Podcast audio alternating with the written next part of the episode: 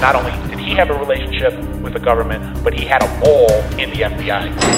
In this world, you look out for number one. Few, if any, people take that oath to the grave.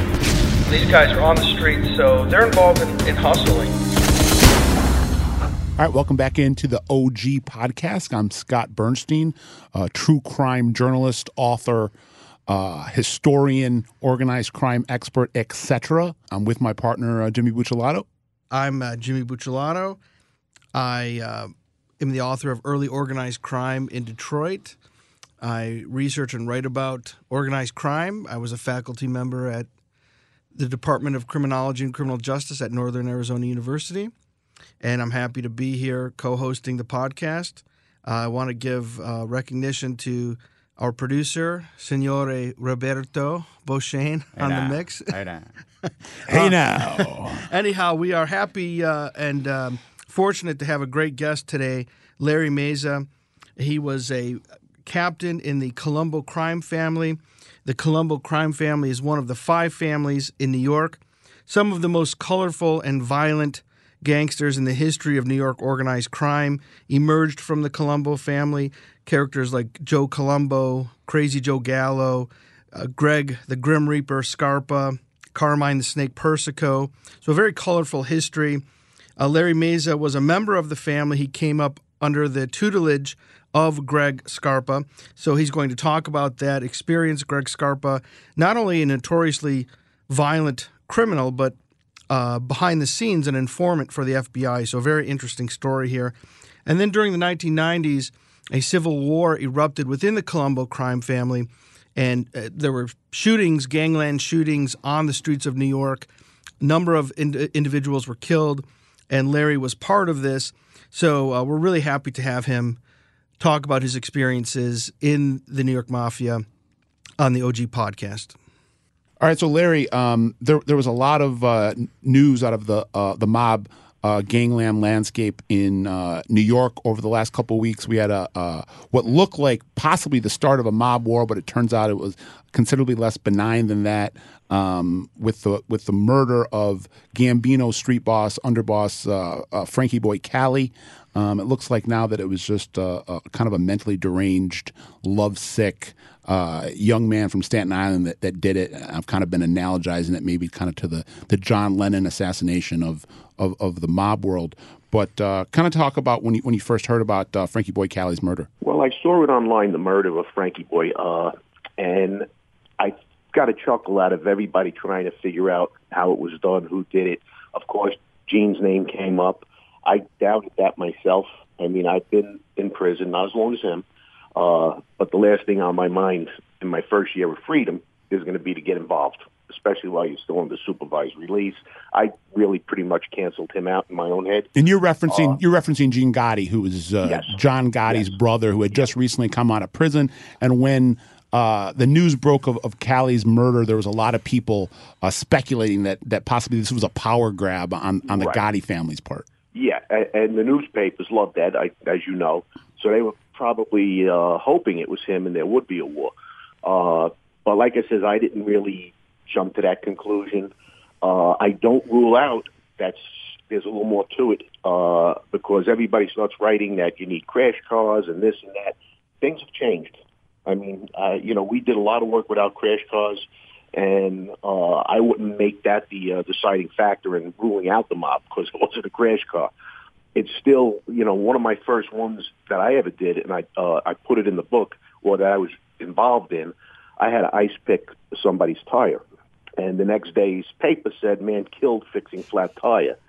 So this was similar, where they banged into his car to get him out. Now, I'm not closing the door on that being a possibility. That still was a setup. Explain to the audience uh, what a crash car is and how that would play a role in, in a mob hit, and why that's kind of well, uh, typical mo. A crash car traditionally in the old days was always on on the scene. If uh, you had a target somewhere and uh, you were going to pull up in one car, the shooter gets out.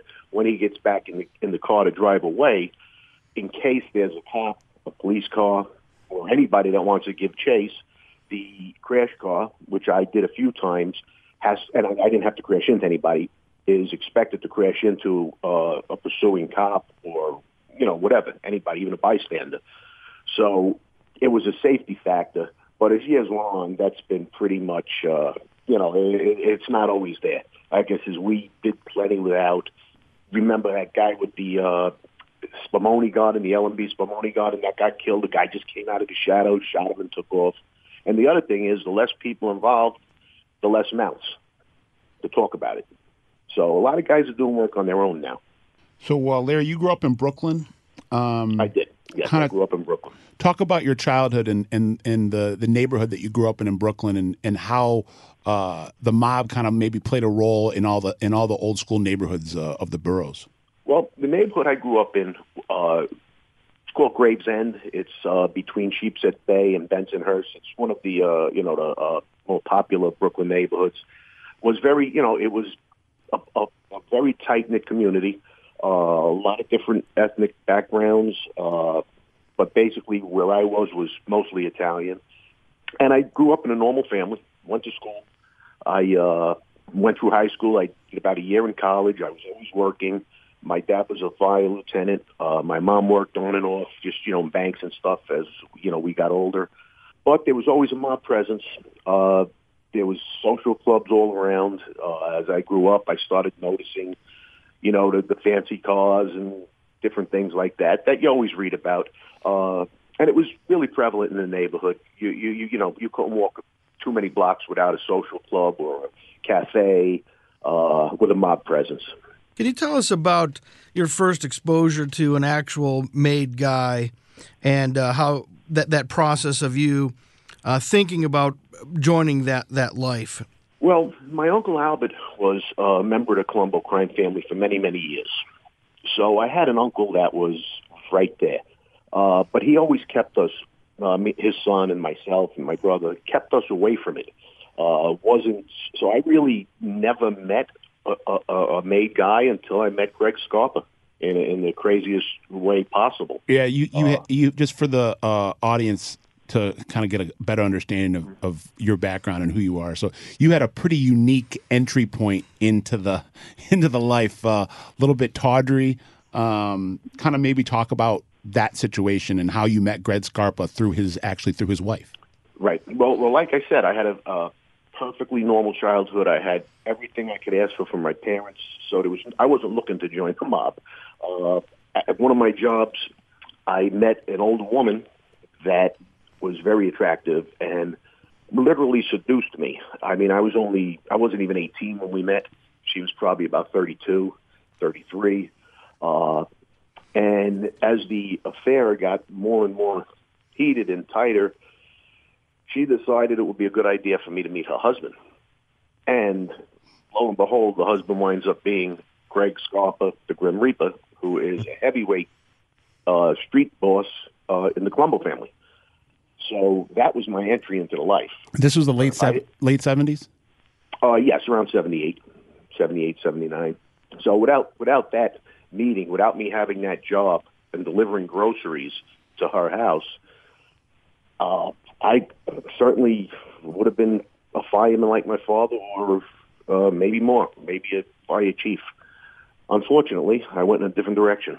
Kind of describe uh, Greg Scarpa. Like, what was he like as a gangster, and what was he like as a man? I hate to use the word, but he was likable. People liked him because he had a, a, you know, very charming way of speaking to people, and always had a good sense of humor.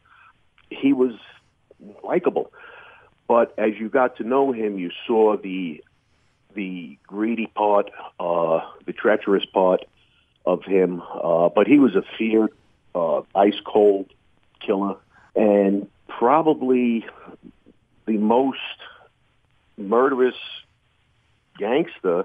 Uh, you know, uh, right up there with Al Capone. I mean, uh, you, there's not too many words to describe uh, his vicious side. He, he seemed. I mean, from reading about him and studying him, he, he seemed to kind of get some uh, type of titillation from violence. Like it, it was, uh, uh, he like he fed off of the the kind of the energy that came from being a murderer. Yeah, you know what you could uh, liken that to? And I said it to my partner Jimmy a few times when we would get the, you know, butterflies in our stomach. It was like before a game, a big game when you were playing football in high school your adrenaline started going. That's how he got. He got very uh, excited about doing work. He wanted to make sure uh, everybody knew it was him, which was always peculiar. But later on, we found out why. It didn't matter to him that they knew. But he was very. Uh, he once said he he loved the smell of gun gun smoke or gunfire, gunpowder. You know, so uh, he was definitely definitely uh, team captain. He loved what he was doing. If he could bottle that uh, that scent, he'd uh, he'd market it as a as a cologne. Greg's Greg's Scarpa Maybe, special. That's funny. That's you know something maybe we should do. Uh, Make you smell and, like you know, gunpowder. No, he he would spray it in the car. You know how he hang those little Christmas Yeah. trees and things like that. He would hang that. He also loved the smell of money and getting the ink on his fingers.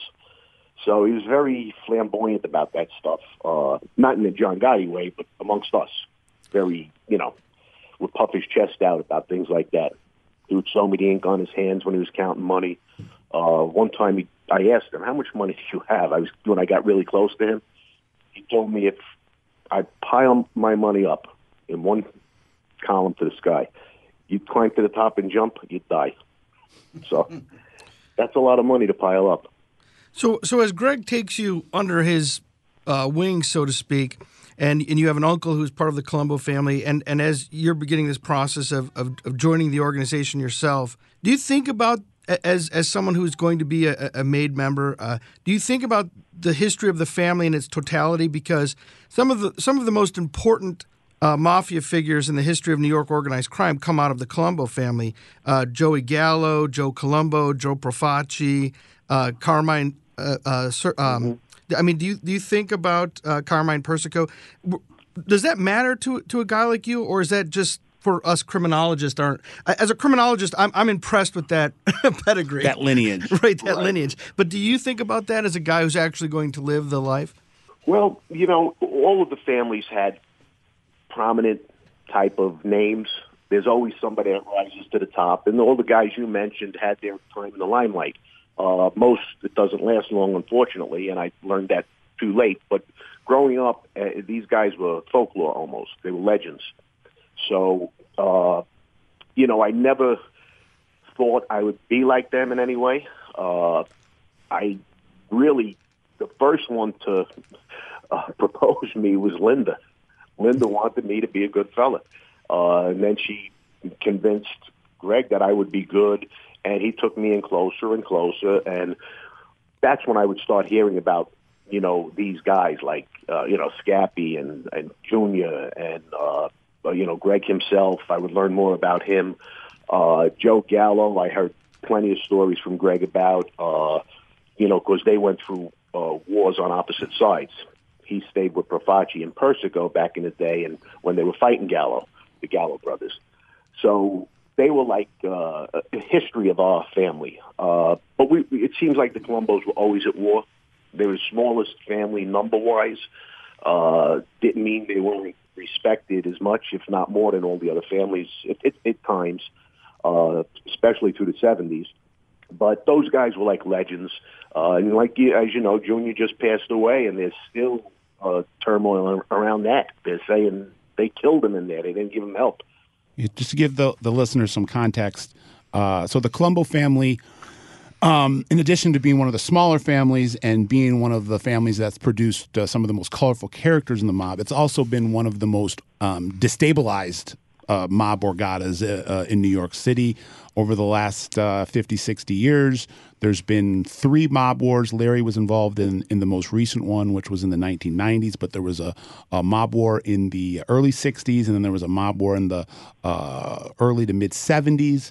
The longtime boss of the Colombo family was a guy named uh, Carmine Persico. Uh, his friends called him Junior. His enemies called him the Snake.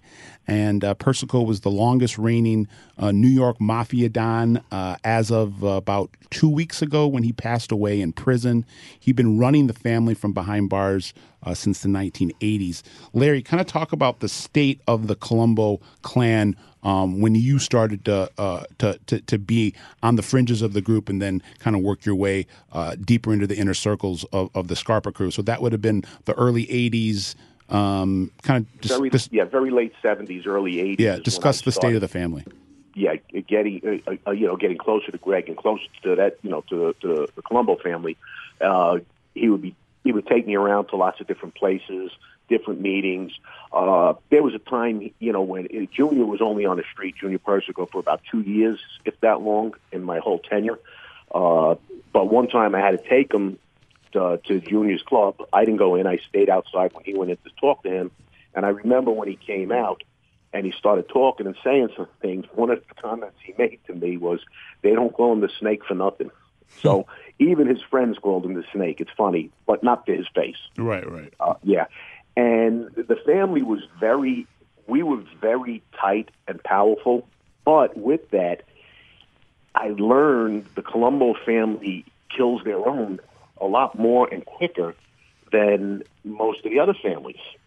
Uh, and I think that's why there was always tension. There was always bodies turning up, bodies disappearing, uh, and, and always, you know, and that's pretty much how he held it so long. I think he kept uh, the Machiavelli thing going, you know, kept all divide and conquer because there was, you know, uh, like you said, since the 50s, there's always been troubles. Even Joe Colombo, we forget that when he got shot. You know, uh, it wasn't a war, but you know, somebody uh, had, had an axe to grind, obviously, and they say it was Joe Gallo. Greg always told me it was the government because after Joe Colombo was shot, Chubby, one of uh, Who was who was uh, Joe Colombo's bodyguard? Then killed the, the right, shooter. he shot him right on the spot. Right. He, he was practically escorted away, and Greg saw this happening. He said, "He, this guy was rushed out of there. You know, they there were cops all around. They could have grabbed him. They let him go, and a few days later, he got uh, straightened out, Chubby, as a reward for that heroic act, because he wasn't a good fellow, even though he was his bodyguard at the time. I believe, So, it was Chubby Edward- Rosillo was the name of the guy we're talking about. Chubby, uh, I- you know, I don't know his last name. Yeah, that was his last Chubby. name. Yeah. So, yep, I could use your help. You know the story. Did Greg ever comment on uh, his feelings about uh, Joe Colombo attracting headlines and, and being this It- Italian civil rights activist? Because we know that some of the other families, especially the Gambinos, did Yeah. not like did not. And just to approve give a little more context, Joe Colombo was the godfather of the Colombo crime family that took his name uh, from the early to mid 60s until he was, for all intents and purposes, assassinated at a uh, Italian Pride Day rally in, in New York City in 1971 or 71. two. Yeah. It was at Columbus Circle uh, in Manhattan, uh, and what happened that was the really the pinnacle of his uh, Italian American club uh, or, or movement. Yeah, he became an a- he became an activist. Yes, because his son had problems with the FBI, so he thought this was the way to fight them. To say it was all, uh, you know, uh, made up stuff, and they're just uh, They're being prejudiced Italians. against Italians. Yeah, prejudice, exactly. And what happened at the beginning, he had a lot of wise guys rallying around him, including Greg. But as it became bigger and bigger, he was asked to put somebody else up front, maybe an actor or uh, anybody but him. Uh, and he refused. Then they Was he? He was going on talk shows too. Like he was like going on Yeah, television talking was- about this stuff. Yeah, he exactly. He was too he was too much in the limelight, and he was a known mob boss. So everybody knew the name. I mean, when I say everybody, I mean anybody who needs to know knows who he is doing that. And then he was uh, requested in a strong way to stop, and he still didn't. He was adamant. He was the boss, and he was going to do what he wanted. So ultimately, uh, he got killed, and all the uh, you know all the conspiracy theories. But Greg told me it was the government. That was his exact words to me. So uh, Junior Persico took over for Joe Colombo. He was in and out of prison quite a bit at that time, and really was only on the street for a handful of years in the 70s and, and early 80s. Then eventually uh, got brought down in what was known as the commission case, where they brought down uh, the five leaders of the uh, of the five families in New York City. So now the Colombo family at that point started to fracture, and you had people that were loyal to Persico who was going to uh, have to serve the rest of his life behind bars, but was insistent on leading the family and and using uh, blood family members and loyalists as as buffers and fronts. And then you had a group, an offshoot group that eventually became an insurgents led by uh, a capo named uh, Little Vic Orena that opposed uh, the Persic- the Persicos reign from behind bars and kind of talk about the, the the foundation that was laid for this unrest that eventually um, you know bubbled over in the 90s but I'm guessing in in the late 80s you could see some of the moving parts setting up to what eventually happened in the 90s Well, in, in the uh, middle 80s, around 86, 87, uh, uh, Vic Orena was uh, put in the acting boss position by Junior Persico because he was going to be gone for, uh, for you know, life. He put him there, and I remember Greg telling me at one point that he didn't put a strong enough guy there. Vic wasn't uh, a, a real street thug or a tough guy in, in the in the way of a guy like Greg or Junior.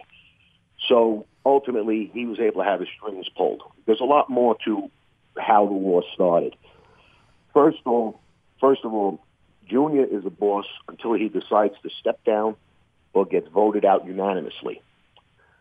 That possibility is minute because uh, once you become a boss, you put your closest friends, family, sons, brothers in important positions.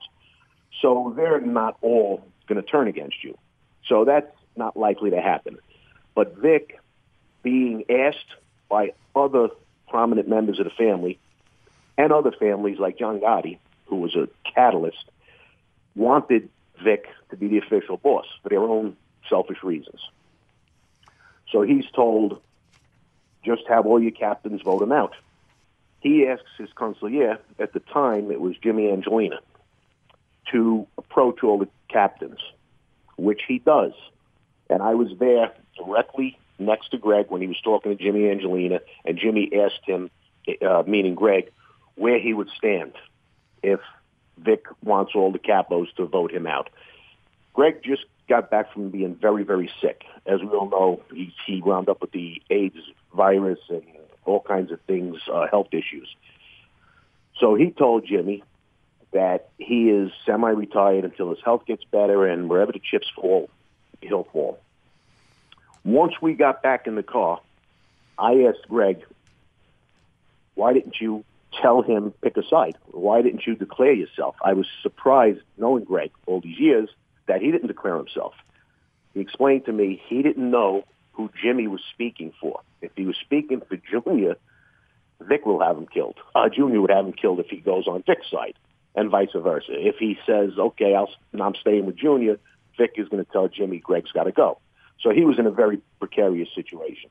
and, and Jimmy Angelino ends up being killed uh, Well, allegedly by Vic Orena That's my next point. Uh, Jimmy Angelina now disappears. Okay, nobody knows where he is for weeks and weeks and weeks. Uh, of course, we find out he's gone. Now, he brings Carmine Sessa, who he knows is close to Greg, the guy that you need to have on your side in the family, and makes him the consigliere. He asks Carmine to do the same thing. Go to the capos, go to Greg. Soon as Carmine came to Greg, Greg busted out laughing. He said, he's going to do the same thing to you.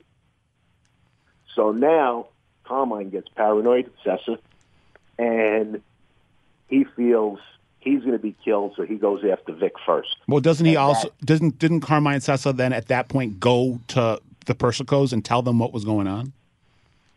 Um, I don't know for sure. I mean, he was talking to Teddy Persico and Senior, Teddy Persico Senior, and Teddy Persico Senior was a very simple-minded guy. So a lot of times messages didn't get sent around the right way. So he very well might have said something to Teddy, but by the time Teddy brought it to Junior, it could have come out differently. So I'm not going to go into that because I don't have firsthand knowledge of it. But I was there when he came to ask Greg for help, and Greg just thought it was hysterical that he was going to do this all over again. Uh, so again, that's really what started the war. Carmine now went after uh, Vic.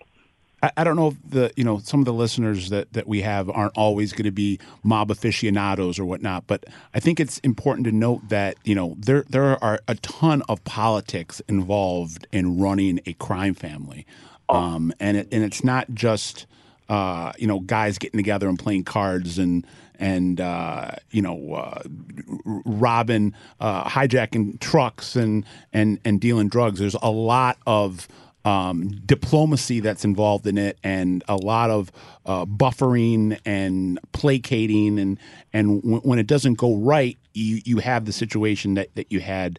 Um, you know, in the Colombos, and you have a, a an all-out street war erupt in New York City for up to two years that you were, you know, you were smack dab in the middle of. Kind of talk about when things really started to pop off. Uh, I know that um, Greg himself and I believe his his daughter and granddaughter survived an assassination attempt, which then kind of ramped up the violence that, that had already started to, to, to get going. Yeah. Once uh, Carmine made his move uh, on Vic, uh, they they became now went from a cold war, you know, uh, two sides sort of forming to a shooting war, and ultimately Greg was the first uh, target, but it was a botched attempt, and even though Greg insisted at that point that we come back and make a move, Carmine was still trying to use diplomacy, and you just touched on that. There is an administration with all the families, so there, each and every family has a representative that would tr- uh, be on the peace committee to try to keep us from going to war. But uh, as time went by, our own side just kept cracking, so there was no true administration anymore. We had two separate families within the family. Uh, and that's why, you know, Vic had to make a move now. So he went after Greg. Once he failed, we wanted to come back, but we're told only a top guy. We can only go after Vic, uh, other guys like Aloi, uh, Joe Scopo, who was the underboss, Nicky Black. Then another one of our guys gets killed, Hank. Hank the Hank the Bank. Bank. So Hank the Yep. Bank Smurra, just again for for listeners, um, the first casualty in the uh, what was known as the Colombo Mob War of the '90s was Henry Hank the Bank Smurra, um, who I believe was killed in front of a Dunkin' Donuts in Brooklyn, Uh, in Sheepshead Bay, yes, he was killed. Uh, and that was in nine. That was in late '91, I believe.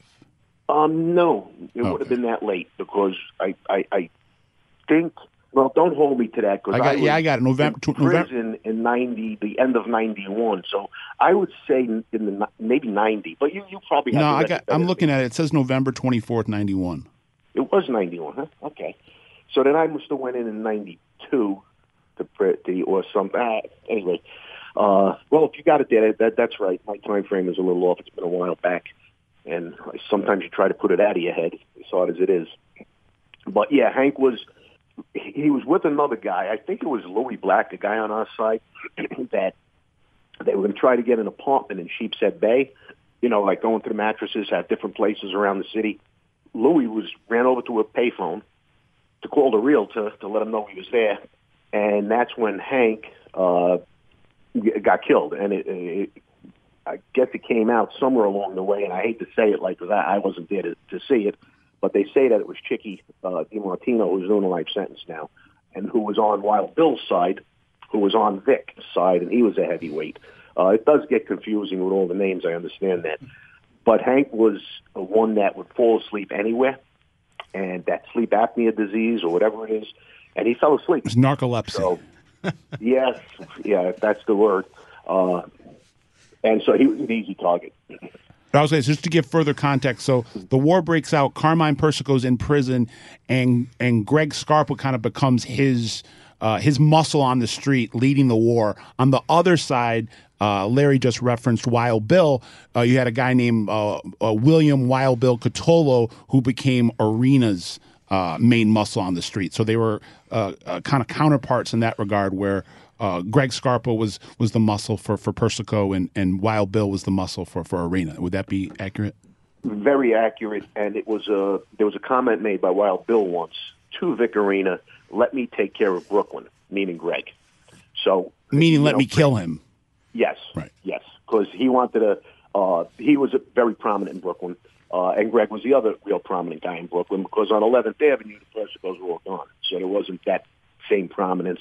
Uh, and downtown, you had the Russos, so they were still, uh, uh, you know, a, a heavyweight team there. The Russos were cousins of, of Carmine Persico, right? Yes, and that goes to what I said before. They all were made captains uh, at very young ages because they were blood relatives, and they're not going to turn on their uncle, uh, you know, or Andrew Russo's son isn't going to turn on the Persicos, obviously. Yeah, and and Car- So- Carmine's cousin, the the kind of the the the, the patriarch of the Russo clan, uh, Andrew Andy Mush Russo, who's been one of Carmine's uh, acting bosses, is best friends with James Caan, Sonny Corleone himself. Yes. Yep. He came into a bunch of the trials, Yep. which is a, another funny anecdote, but maybe for another time. So now, uh, after Hank gets killed, Carmine literally comes to the house crying. I mean, he was pretty tight with Hank, and uh, we insist that it's open season. Basically, Greg. But at that point, I agreed, and I was tired of being hunted and knowing that these guys were looking for us. So I was 100% behind Greg uh, when he said it's open season. I was looking forward to protecting myself and letting them know I'm not going to be an easy target. So uh, then we just went out every single day, driving around the whole city, looking at various uh, social clubs. You were cafes. stalking your prey. Yes, we you know we knew the social clubs on Avenue. U. We knew this you know the cafe on M where Joe Scopo was. We went to Wild Bill's club several times. Uh, he wasn't you know there anymore, knowing that there was going to be retaliations. Uh, obviously, Vic Orena was deep in hiding. Joe Waverly popped up a few times at his clubs. We had some shootout with him. Uh, with him. Uh, and ultimately, the last shootout, we hit him pretty good, although he lived. He was very lucky. There was a uh, an ambulance on coffee break right around the block.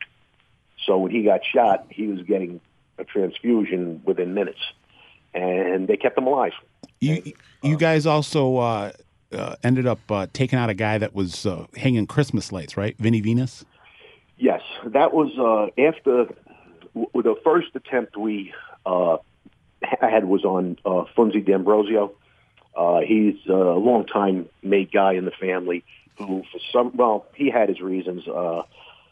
They all had their reasons, usually money or a vendetta of some kind. His brother had gotten killed years ago, and I guess he had that vendetta against Persico.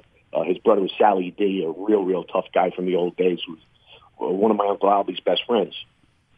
So we targeted that club and we shot at Funzi, but we wound up hitting Joe T, who's Nicky Black's nephew, and Tommy Amato, who was with the Genovese family.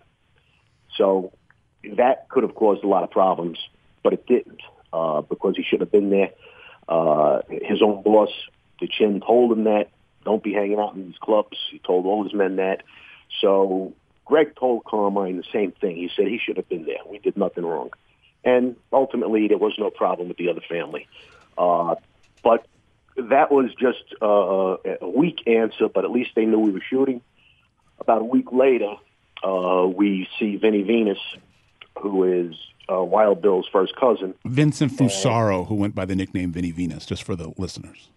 Yes, yes. And uh, he drove by my pool room after uh, the attempt on Greg, and some of my guys were in front of the, uh, the, the you know the pool room waiting for us to come. And he flashes us the middle finger because he was on the scene. We found out later he was one of the crash cars. So after the shooting, he thought it was successful. He drove off, or he was just one of the extra cars around or whatever.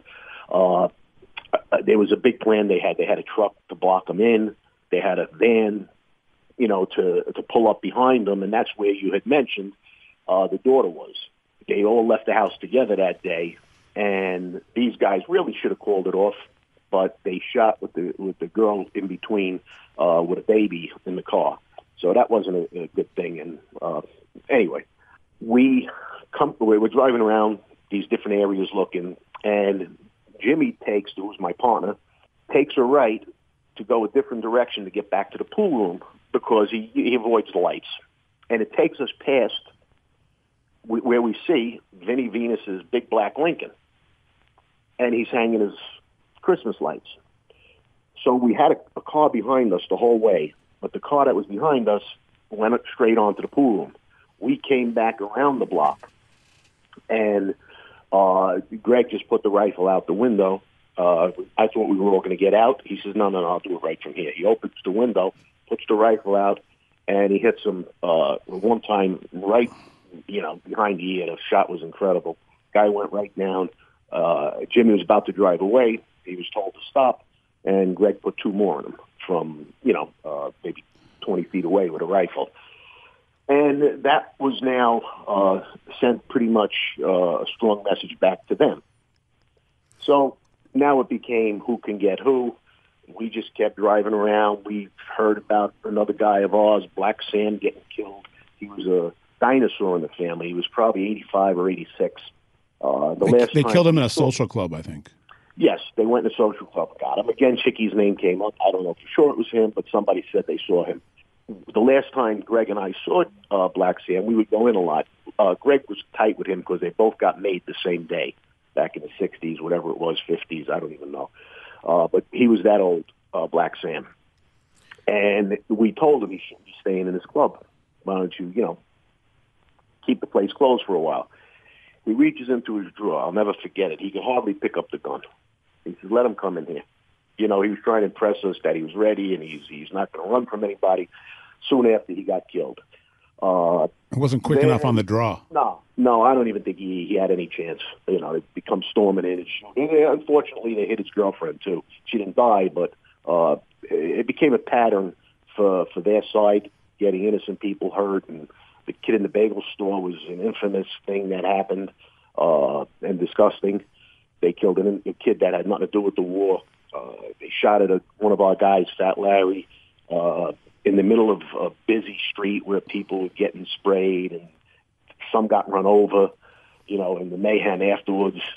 So it, it got sloppy, and that's, I guess, when you know the feds really got involved and the task force.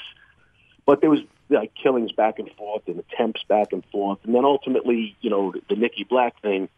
Uh, he had sent a message, and he was now Vic's consigliere because Carmine was, you know, on the other side.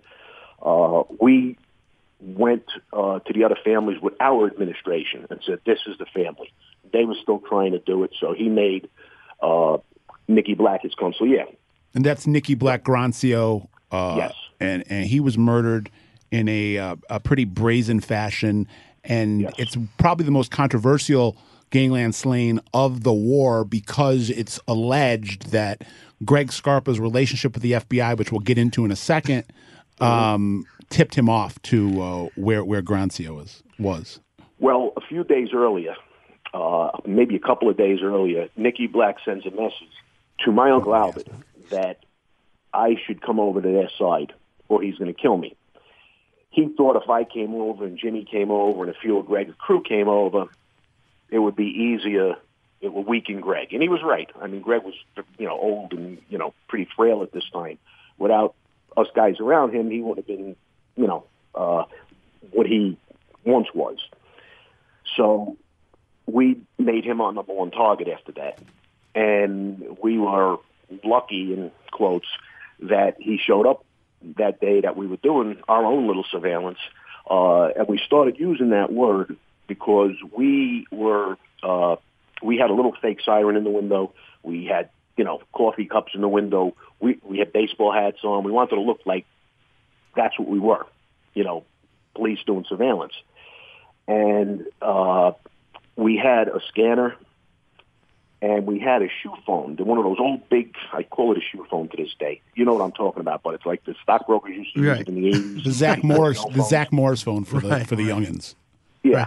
So, and he was on that constantly. So, you know, he he had he was getting information at the time. We thought it was somebody on the other side. Later on, as you just said, we'll talk about it. Uh, the truth came out. We did get several phone calls. We had the the scanner, so we knew where they were at all times.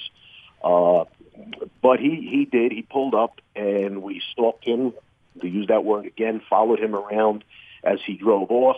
He pulled over to uh, get an envelope from, I guess, one of his uh, guys on, under him. And uh, as he did, we pulled up right alongside of him, and he, to this day, I, I, I, I believe he thought we were cops pulling up because we would never let any car pull up near us. We left space between us at red lights. Jimmy had the left mirror. Greg had the right mirror. I was always looking around. Nobody was going to sneak up on us. So I don't know how this guy didn't turn. I literally had my whole body out the window, got within an inch of him, and he never turned. He was probably telling his nephew or something, the law's pulling up. You know, it was like sort of stiff. And uh and we blasted him. Uh and it was. It's that was a uh, sent shockwaves around the family. That somebody that high up in on Vic's side was able to get. So, if I can jump in here, one of the more controversial elements of this story is the fact that Scarpa, ironically, was an FBI informant, and, and he's receiving intel from specifically, I believe it's Lin DeVecchio was the FBI uh, case agent there. Right. And um, Yes. would you say that uh, DeVecchio was also protecting or shielding Greg Scarpa from prosecution from other government agencies or agents? Absolutely. And one thing I saw from a forensic person, uh, a girl, showed me official documents that Jimmy and I were listed as the street informants to protect Greg's status. Wow. So, yeah, and I saw the paperwork. Okay, He- they were going that far to protect him that they jeopardized us. We could have gotten if that would have leaked out. I mean, our own side would have had to kill us. Right. It, it's it seems remarkable to me that that story has not generated the same type of publicity that the Whitey Bulger Boston FBI scandal did. Well, uh, it kills me, and there's so many things like the uh, that I, I I don't understand how they were swept under the carpet. When I told them we had the secret frequency that only the task force and the FBI had, but we had it. So we were listening to them follow us. We were listening to them follow our enemies. We knew when where where all where they were at all times and who they were following. So that was helping us find our enemies. So I gave them that information. Nobody, either side, the defendants or the government, really pursued that. I gave them the records of the, the, the big phone that we had. And if you remember back in those days, every phone call is itemized. So they're asking me, was he calling DeVecchio? Or you know who he called? I gave them that list. They can find out very easily who Greg was calling or who was calling him. Neither side ever demanded that information. Whatever happened to that phone list? So they went above and beyond to protect this guy. Uh, and the funny thing is, you know, the, the, the prosecutor out there now, Weissmann, is under intense scrutiny right now. He was like one of the uh, the spearheads of this whole thing. Now, during this whole war, uh, Greg Scarpa was also dying of AIDS, which is another kind of uh, soap opera esque uh, strand of this entire story. Can you kind of just very quickly recap how he uh, encountered the virus and then how it played a role in kind of maybe him, you know, feeling like, you know, he was dying anyway. You might as well go out in a blaze of glory. And did you know that, or did was he Well, always he always kept it under the guise of cancer? No, I knew he had it. He told me, he sat me down one day and told me he wanted me to be sure that I was safe and everything like that, and uh, uh, it, how it had happened through the blood transfusion, and obviously he has to abstain now and whatever. Uh, although we were, you know, Linda and I were long time finished by then.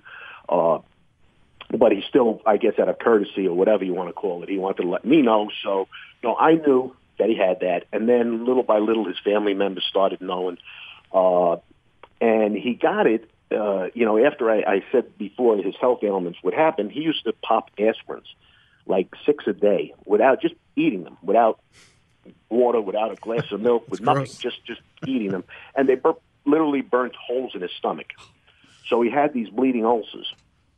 and he goes in for an operation, and uh, ultimately the doctor that does it just came off an operation, and he wasn't really prepared, and and they, they wound up with a lawsuit, but he left uh, arteries hanging and stuff, so it, it only got worse. He his whole stomach was full with blood, and they had to have like ten emergency operations to save him. So he needed blood.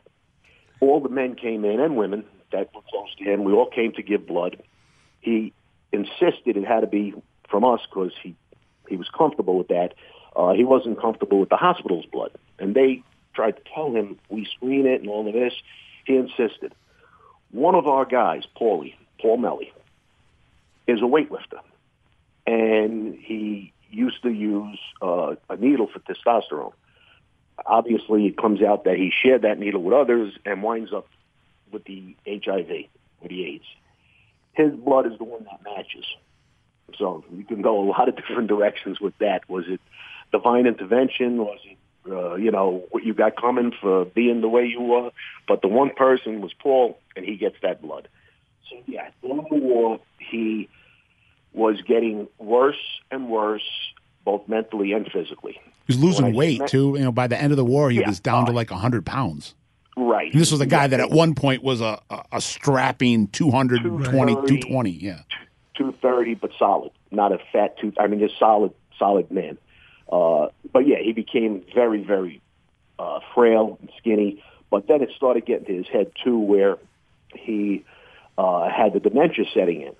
So his decisions weren't good, and I used to get in arguments with him, Linda, uh, other members. Now, uh, as I was able to talk to everybody at this point, uh, that it was getting, you know, he was getting dangerous and, and careless like, like you said, he I believe at this point he was figured he's going soon. You know, he'd almost rather go out in a blaze of glory and be remembered that way. Uh, but you know, he was failing to consider Jimmy and I with young wives and young families and young children, you know, and their futures. So uh, it got uh, it got very frustrating. You know, we thought at times Jimmy and I of almost, you know, looking at each other and saying, should we do it? Should we take this guy out? Just end it? Wow. You know, we were the ones that could do it. That's how bad it got. You know, but, you know, the, the, the bottom line, we'd never be trusted by anybody, and it wouldn't have been a, a loyal act, obviously. But we did get to that point where we looked at each other several times with the look that, you know, it, it, it, very, very, very, very edgy. So, Larry, if I can jump in here, we're almost out of time. And um, uh, one thing that I, I found online and I'm, I'm very impressed with is a picture of you and Robert De Niro. So I'm, I'm wondering if we could finish up here with you telling us a little bit more about what you're up to lately and future projects and um, Yes. just what's going on now, please. And then we'll promote your book as well. Well, thank you. Thank you very much. Uh, yeah, well, I did write the book. It's called A Life. Uh, and, y- you know, some of the police officers that uh, were first on the scene and that of some of the hits, and one or two of them I, I grew up with, uh, are now Robert De Niro's uh, security. So when he, uh, when they made the deal to do this movie called The Irishman, that's coming out, as most of us know, uh, in October now, he asked them if they can reach someone who was or is in the life and would really talk to him about how things really happen, meaning hits and disposal of weapons and a, and a, a variety of, of information he needed. So they all sent me. So a few, couple of months later, uh, I go meet with him, and it was supposed to be an hour. He kept me there from twelve to three, just listening to me. And a few times, a few times I had to say, "Mr. De Niro," I says, "Am I talking too much?" No, no, no, no please A little going. bit. She did a little bit. A little bit Yeah, I- she did. well, wait a minute. Oh, that's funny you just said that. To tell you. So now uh, he wants me to be. He, he calls me back a few weeks later. He asks some more questions, and then he asks if I would go, if I would like to meet Marty Scorsese. So I say, of course. I mean, it's been an honor meeting you. Imagine, you know, meeting both of you. That would be wonderful. The next day, I'm at Marty's house, and he has his casting directors there, and ultimately they give me a screening they had one part in mind for me, which would have been an incredible part. I would have been sitting with him and Pacino and Joe Pesci several times through the movie with a lot of with a lot of lines. But there were various things uh, that didn't make that possible. So I wind up being in the movie anyway. I uh, I'm the hitman that kills Albert Anastasia in the barber seat. So when you watch the movie, watch for me.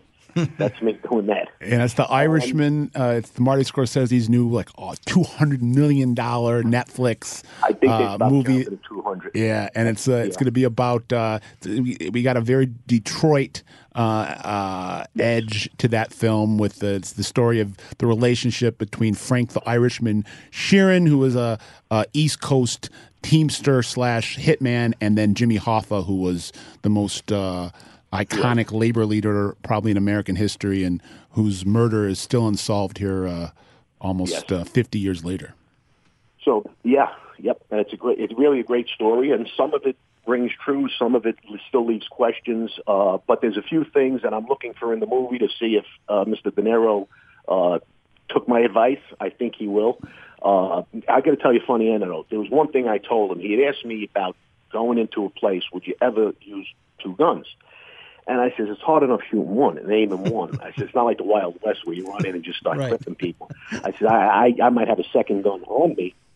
And I said, the other thing, I said, there's no way I'm going to walk into a place, and uh, specifically the one I'm talking about is a Joe Gallo hit that this guy claims to have done, and have my driver take a ride around the block. I'm going to tell him, you sit right here till I come back out. Because, you know, you drive around a block in New York, you can get stuck behind sanitation, red lights, double parked cars. I said, you're going to shoot this guy come out, and nobody's going to be there. So there was a funny picture. When he's filming this scene, he goes in, he does it, the guy drives off to go around the block. De Niro comes back out, and there's no car. He's got two guns in his hand, and he's got his arms wide open. So hopefully uh, that rang true to him, that, what I told him, uh, among other things. I got into a, a show called The Perfect Murder. I played, this is also a funny coincidence, I play a corrupt ex-cop named uh, Joe Blasko out of Las Vegas who works for Tony Spilotro, who is Joe Pesci's character in Casino. And it's a true murder story about a guy named Ron Rudin who got killed in the 80s. And one of the suspects was the mob, Angle, and Spilotro, and, and myself. So that's what's called a perfect murder. Uh, and it's the reason I bring that up is one of the lines I, you know, I was able to improvise. They wanted me to do that, be sarcastic. So I stole a few little ways. Uh, like one of them, I had to say how the car was very, very dirty. Uh, and that's, if you remember James Caan, when he said he's taking this very, very personal. Oh yeah, Godfather the Godfather. movie. So I used that, and I told him and I told him that I also said I had to smarten the guy up. I had, well, they didn't use that word. I was taking him for a ride. I got to convince you. I said, a wise guy wouldn't say I'm going to convince you to do this. So I said, let me smarten you up a little bit. and I told him I used that line too, and he says, well, that's good. That's what you're supposed to do. You know, you take something that worked. So anyway, yeah. So hopefully I get maybe I'll get a few more parts. Uh, uh, we're working on a high-end documentary right now. Uh, I can't name the company yet, but they're very prominent, uh, and they want to do a high-end, big-budget doc, several episodes, and hopefully that will impress the network into turning it into a Sopranos-like series. Awesome. So Yeah, that sounds that's fantastic. Not too far off. Uh, to, uh, I have to go back to New York in, in about a month to uh, complete my filming, and then we're gonna. We have a lot of good people coming on there. Some agents, some cops, uh, a judge, Jerry Capeci. Uh, I have to reach out to him. He says if I if I call him, he'll you know he wants to talk to me, he'll do it. Uh, so uh, that's pretty exciting too. I'm hoping that doesn't hit us, uh, you know, uh, any skids. And De Niro's still very interested. You know, the last I heard, you know, after I met Scorsese, he then sent me to Nick Pileggi's house. And Pileggi already had my book, and he had hundreds of notes made. So, you know, there's something in their thoughts, too. So uh, what one of you gentlemen said, it's surprising that it's never come out yet. It's going to start coming out. I think now is the time. Uh, I think enough of uh, the FBI agents are retired that might not have wanted it to happen or pressured people, whatever may be the case. But it seems to be it's going to come out now. Well, this was great. Uh, Larry Mazza, just uh, an outstanding storyteller. You can get his book, The Life, uh, on Amazon, uh, anywhere books are sold. You can uh, go to the theater or, or stream uh, uh, Irishman uh, on Netflix in October. If I may, Yeah. if I may, uh, the best way is, and, and all the books come signed with a, uh, a DVD with the song that was written for the book, as well as uh, a little trailer at, at uh, www.larrymazza-thelife.com. Okay, great. Thank you, Larry. This was awesome. This was an incredibly compelling interview, and um, we really appreciate you joining us here on the OG. And you're always welcome back to come and, and tell you. stories. And, Scott, I'll always be there for you. Uh, just let me know when it's on so I can listen in with you guys. awesome. Thanks, Larry.